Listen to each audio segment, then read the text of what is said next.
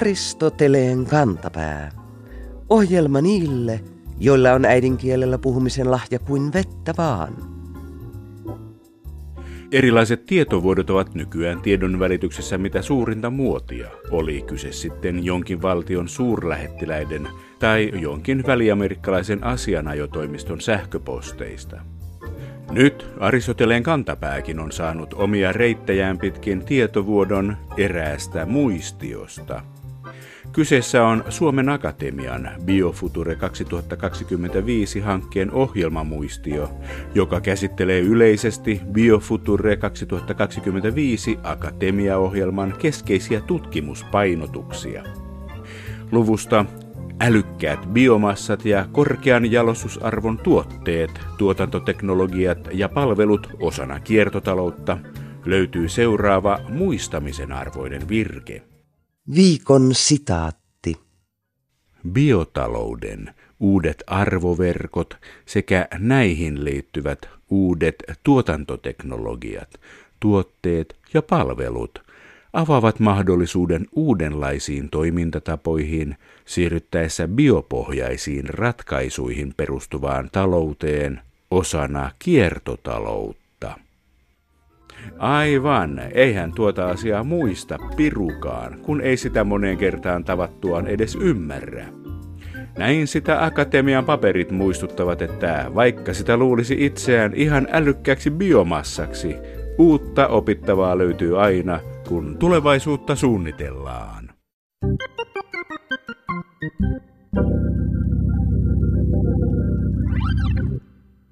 Kevät ja kesä ovat liputuspäivien juhlaa. Helmikuusta alkaen virallisia ja vakiintuneita liputuspäiviä ovat Ruunebergin päivä, tasa-arvon päivä, suomen kielen päivä, kansallinen veteraanipäivä, suomalaisen työn päivä, äitien päivä, Eurooppa-päivä, suomalaisuuden päivä kaatuneiden muistopäivät, puolustusvoiman lippujuhlan päivä, Suomen lipun päivä ja runon ja suven päivä 6. heinäkuuta. 12 liputuspäivää noin viiden kuukauden aikana. Ei ihme, että taannoisen lehtijutun mukaan nykysuomalaisten liputusinto ei ole yhtä korkealla kuin ennen vanhaan. Ja mistä päästä niitä liputusjuhlia sitten karsisi? ei ainakaan pian sata vuotta täyttävästä äitienpäivästämme. Yhdysvaltalainen Anna Chavis sai idean äitien juhlimisesta vuonna 1905 ja Suomessa äitienpäivää vietettiin ensimmäistä kertaa vuonna 1918. Vuodesta 1947 äitienpäivä on ollut virallinen liputuspäivä. Mutta mistä lähtien äitejä on Suomessa sanottu äideiksi? Entä mistä tulevat sanat isä, tytär ja poika? Tätä täytyy kysyä professori Kaisa Häkkiseltä.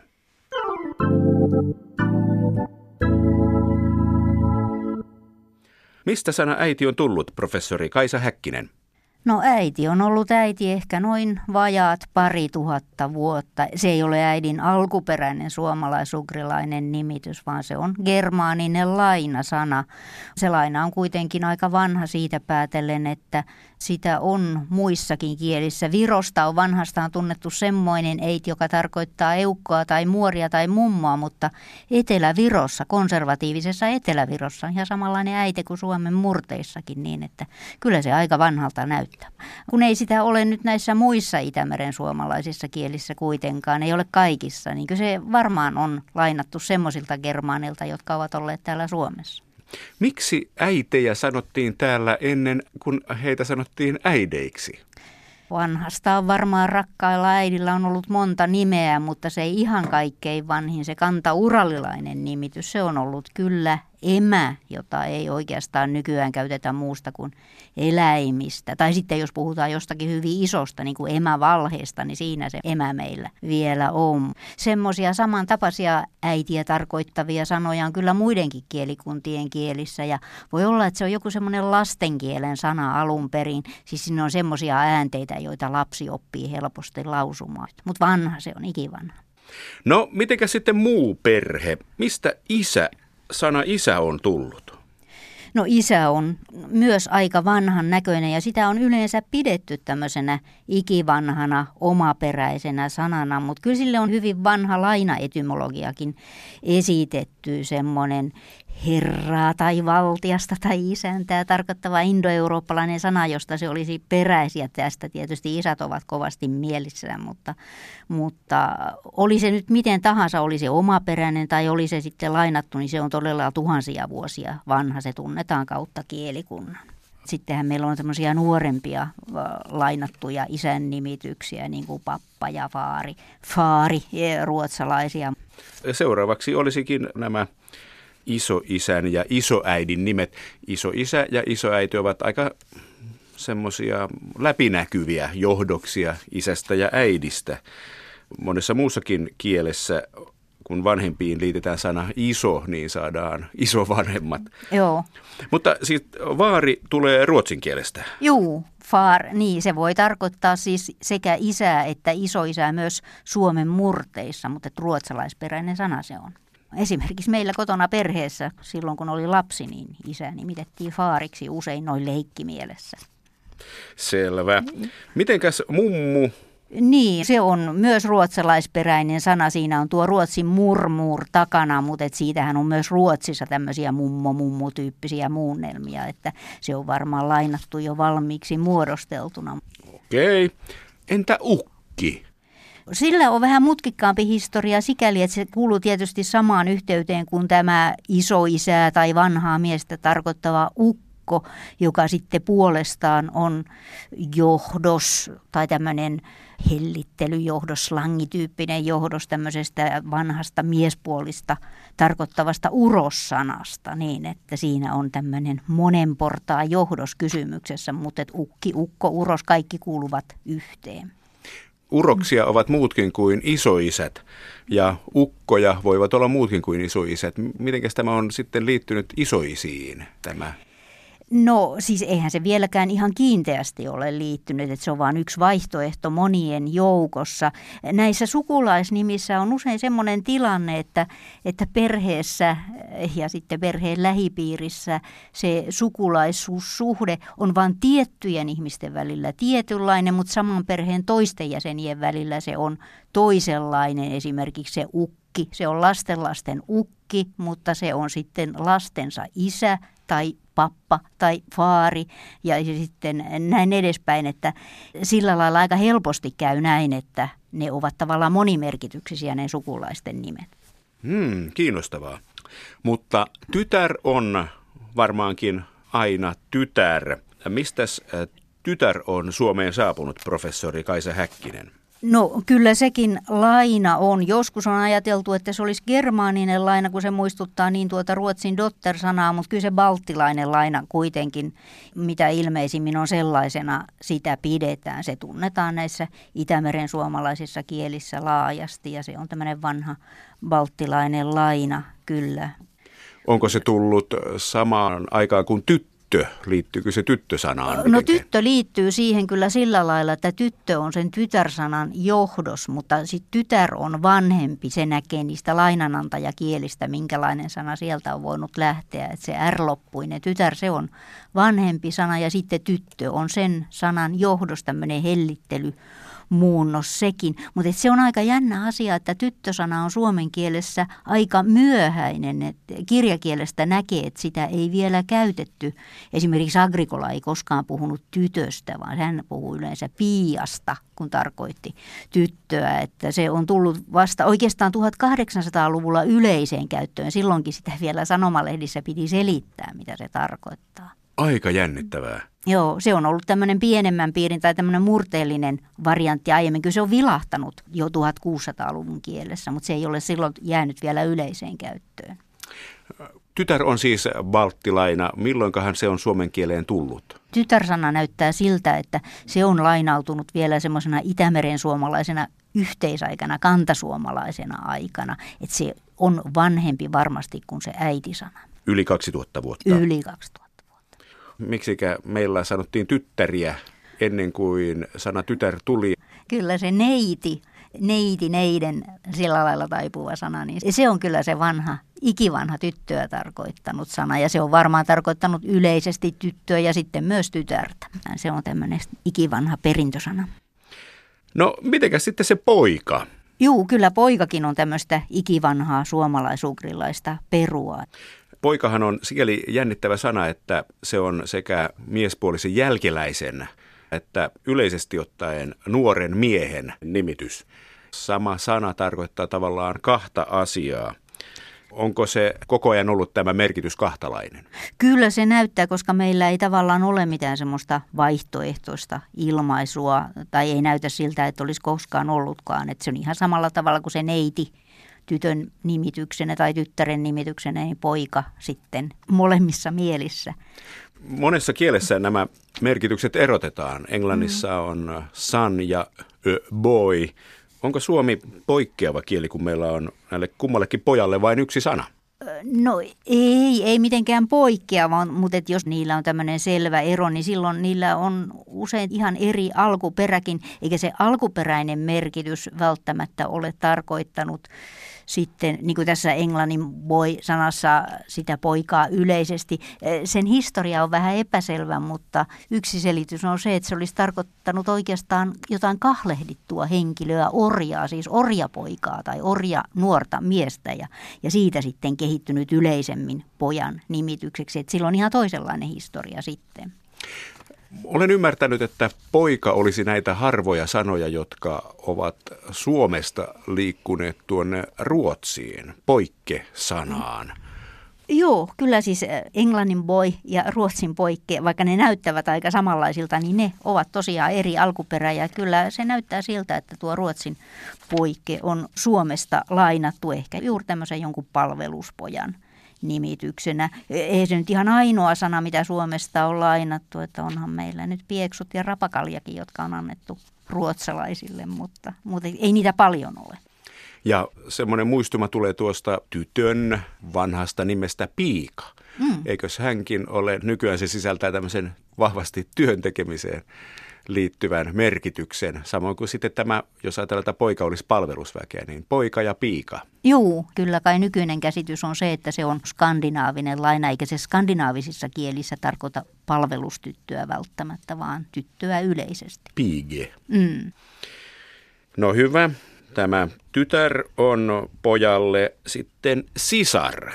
Mistä mm. sisar on Suomeen tullut, professori Kaisa Häkkinen? No kyllä, se tulee sieltä, mistä tytärkin tulee, eli se on myös balttilainen laina. Ja tähän voisi lisätä, että myös Morsian on balttilainen laina niin, että voimme tässä nyt miettiä, että millaisia sukulaisuussuhteita suomalaisten ja balttien välillä on ollutkaan. Se näyttää myös vanhalta siitä päätellen, että sillä on hyvin laajasti vastineita näissä lähisukukielissä. Hyvä. Entä veli? No juu, sitä on pidetty vanhana omaperäisenä sanana, kyllä tämmöisenä vanhana perintösanana, mutta kun sille noissa etäisemmissä sukukielissä on niin heikkoja vastineita, niin, niin kyllä sitä nyttemmin on alettu pitää myös germaanisena lainasanana, eikä ihan vanhana perintösanana.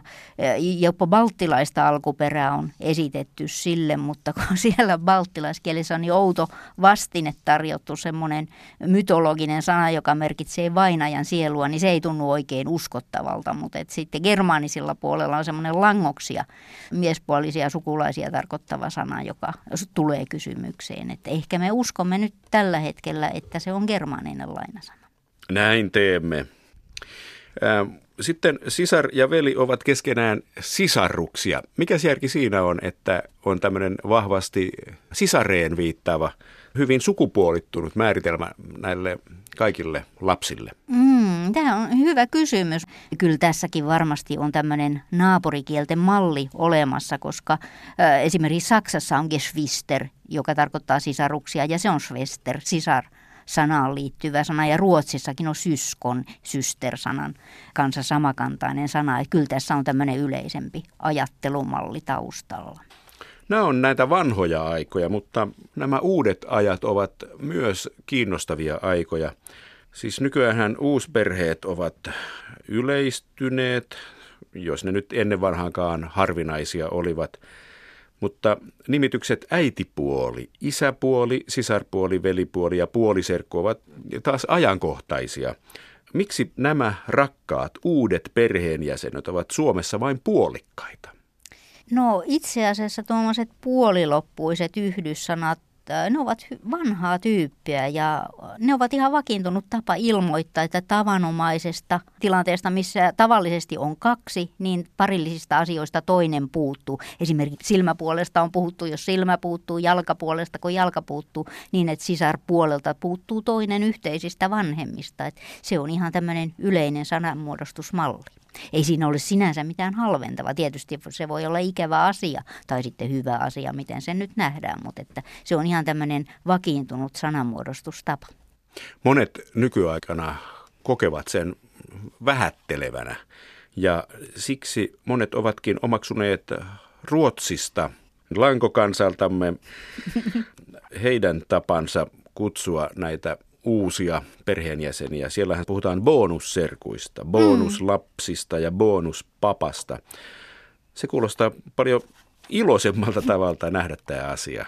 No niin, kyllä se tietysti kuulostaa. Ja kyllähän niitä jonkun verran käytetään Suomessakin, mutta et jotenkin tuntuu siltä, että siinä on vähän semmoinen ironinen sävy joskus. Et tietysti, että onko se hyvä asia vai huono asia, se voidaan nähdä monella tavalla, mutta sitten meillä tietysti tuota bonussanaa, kun sitä käytetään semmoisen ylimääräisen hyvän nimityksenä esimerkiksi kaupankäynnissä tai muussa, niin ehkä se siinä mielessä ei ole ihan paras mahdollinen sana näitä sukulaisuussuhteita ilmaisemaan, mutta sen saman asian kääntöpuoli on se, että usein ei sitten puhutakaan siitä tarkasta suhteesta, vaan puhutaan ihmisistä omilla nimillään, käytetään etunimiä ja sillä selvä. Onko tietoa, mistä tämmöinen bonus perheenjäsenet, tämä puhuttelutapa on syntynyt? Onko se vanha? Ei se varmaan vanha ole, koska tietysti tuo uusperheasia, se on paljon vanhempi. Semmoisiahan on ollut aina, kun esimerkiksi oli aika tavallista, että vaimo kuoli synnytykseen, että mies meni monta kertaa naimisiin. Kyse on ollut ihan vanha asia, mutta että ehkä siinä on juuri tämä kaupankäynnin bonus tämmöisenä ideana, joka on antanut sitten tämän uudenkin käyttötavan, tehnyt sen mahdolliseksi niin perheenjäsenet nähdään tässä kanta-asiakkaina. no näin voi ajatella. Taas palataan tähän naimakaupan kauppapiirteeseen. Aika eri puolilta tulevat perheenjäsenten nimet. Kyllä, mutta että kyllähän se tuosta näkyy, että ne ovat aina olleet tärkeitä. Siihen aihepiiriin kuuluu valtavan paljon sanasta, se elää, kehittyy koko ajan. Mutta silti kun sitä kaivaa, niin kyllä sieltä se ikivanha uralilainen ydinkin löytyy, että se on aina ollut tärkeä. Aristoteleen kantapään yleisön osasto. Nimetön kuulijamme luki helmikuussa Helsingin Sanomista presidentti Sauli Niinistön kahdenkeskisestä tapaamisesta Venäjän pääministeri Dimitri Medvedevin kanssa Münchenissä. Niinistön ja Medvedevin keskustelun aiheena oli turvapaikkatilanne Suomen ja Venäjän rajalla. Jutussa kerrottiin myös, että presidentti Vladimir Putin on kutsunut Niinistön maaliskuuksi Moskovaan. Kuinkahan he saavat kokonaiset neljä viikkoa kulumaan, kuulijamme ihmettelee. Aivan oikein. Muoto maaliskuuksi merkitsee maaliskuuhun mennessä, mutta myös maaliskuun ajaksi. Ei siis ihme, että kuulijamme jäi ihmettelemään, onko Niinistö ollut turvapaikkaneuvotteluissa liian hätäinen ja nyt tarvitaan neljän viikon valtiovierailua asioiden sopimiseen. Onneksi myöhemmin jutussa täsmennetään, että vierailua kaavaillaan pääsiäisen tienoille. Toivomme siis toimittajalta lisää tarkkuutta ajan ilmaisemiseen. Presidentti Vladimir Putin on kutsunut Niinistön maaliskuussa Moskovaan. Olisi selvittänyt asian kerta lukemalla. Harasho.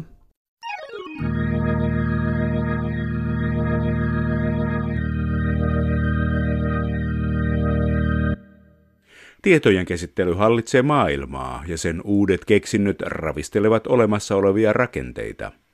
Ei siis ihme, että IT-lehtien tekijät ja lukijat voivat tuntea olevansa tapahtumien keskipisteessä. Mutta tapahtumisen huumasta huolimatta ihminen voi ajatella, mitä sanoo ja kirjoittaa. Ettei käy niin kuin Digi uutisvälineen verkkosivuilla, kun siellä julkaistiin huhtikuussa juttu siitä, miten EU on laittanut hakukoneyhtiö Googlen erityisen tarkkailuun. Jo otsikko kohotti ilmiantajamme Pasin kulmakarvoja, mutta huippunsa ällistys nousi, kun juttu pääsi hiukan myöhemmin huippukohtaansa näin. Viikon fraasirikos. Mutteri Googlen ympärillä kiristyy. Aristoteleen kantapään kierrefraasien kuningasmutteri ihmettelee kirjoittajan ajatuksen juoksua. Jos mutteri on jonkin ympärillä, niin se jokin on ruuvi. Rivi herättääkin kysymyksen, miksi Google on ruuvi? Onko Googlella ollut ruuvi löysällä? Kirjoittaja lienee ajatellut jonkinlaista kiristysruuvia, mutta ei ole osannut päättää, kiristyykö ruuvi vai mutteri. Turvallisinta olisikin ehkä ollut käyttää vanhaa thriller-ilmausta Köysi Googlen ympärillä kiristyy.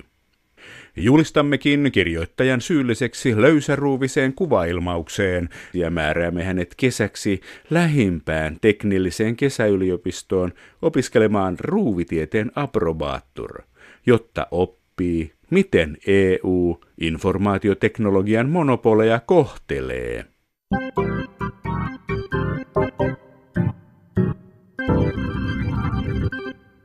Nimimerkki Espoosta suinpäin lähestyi meitä aika ajoin toistuvassa aiheessa. Sana käsin vilahtaa vähän väliä ärsyttävästi mediassa. Joskus sanan kanssa tulee tahatonta huumoria, kuten puolustusministerin seuraavassa lausunnossa. Viikon sitaattivinkki. Suomea ei puolusteta varuskunnista käsin. Onko kyseessä tuomittava käyttö? Ilmauksellahan myös leikitellään mielellään ja tästä tulee hiukan epävarma olo. Voiko enää mitään tehdä jostain käsin? On pakko tarttua kielikello-lehteen. Jo vuonna 1965 Nyky-Suomen sanakirjan silloinen päätoimittaja Matti Sadeniemi ruoti asiaa lehden artikkelissa Hallitaanko Suomea Helsingistä käsin? Näin. Aina silloin tällöin kuulee tai näkee jonkun paheksuvan sellaisia käsin sanan käyttötapoja kuin katselin tapausta sivusta käsin, työtä johdetaan Helsingistä käsin. Eihän näet muka katsella käsin, vaan silmillä, eikä työtäkään käsin johdeta. Tämmöiset ajatukset ovat erheellisiä. Näissä yhteyksissä käsin merkitsee suuntaa, eikä sen pitäisi aiheuttaa mitään ajatusliittymiä siihen merkitykseen, joka esiintyy ilmauksissa käsin kosketeltava, käsin maalattu. Paheksutko myös ilmausta tuuli kääntyy etelään päin, sillä perusteella, ettei tuulella ole päätä? Onhan päin sanan pää instruktiivi. Entä järven selkä, niemen nokka ja ihmisen sukujuuret? Niistä voi toki kehittää hauskoja piirroksia ja miksei videoitakin, mutta sellaista ei pidä luulla vakavaksi kannanotoksi kieleen. No johan helpotti. Annetaan siis käsin tekemisen kukoistaa. Käsin onneen.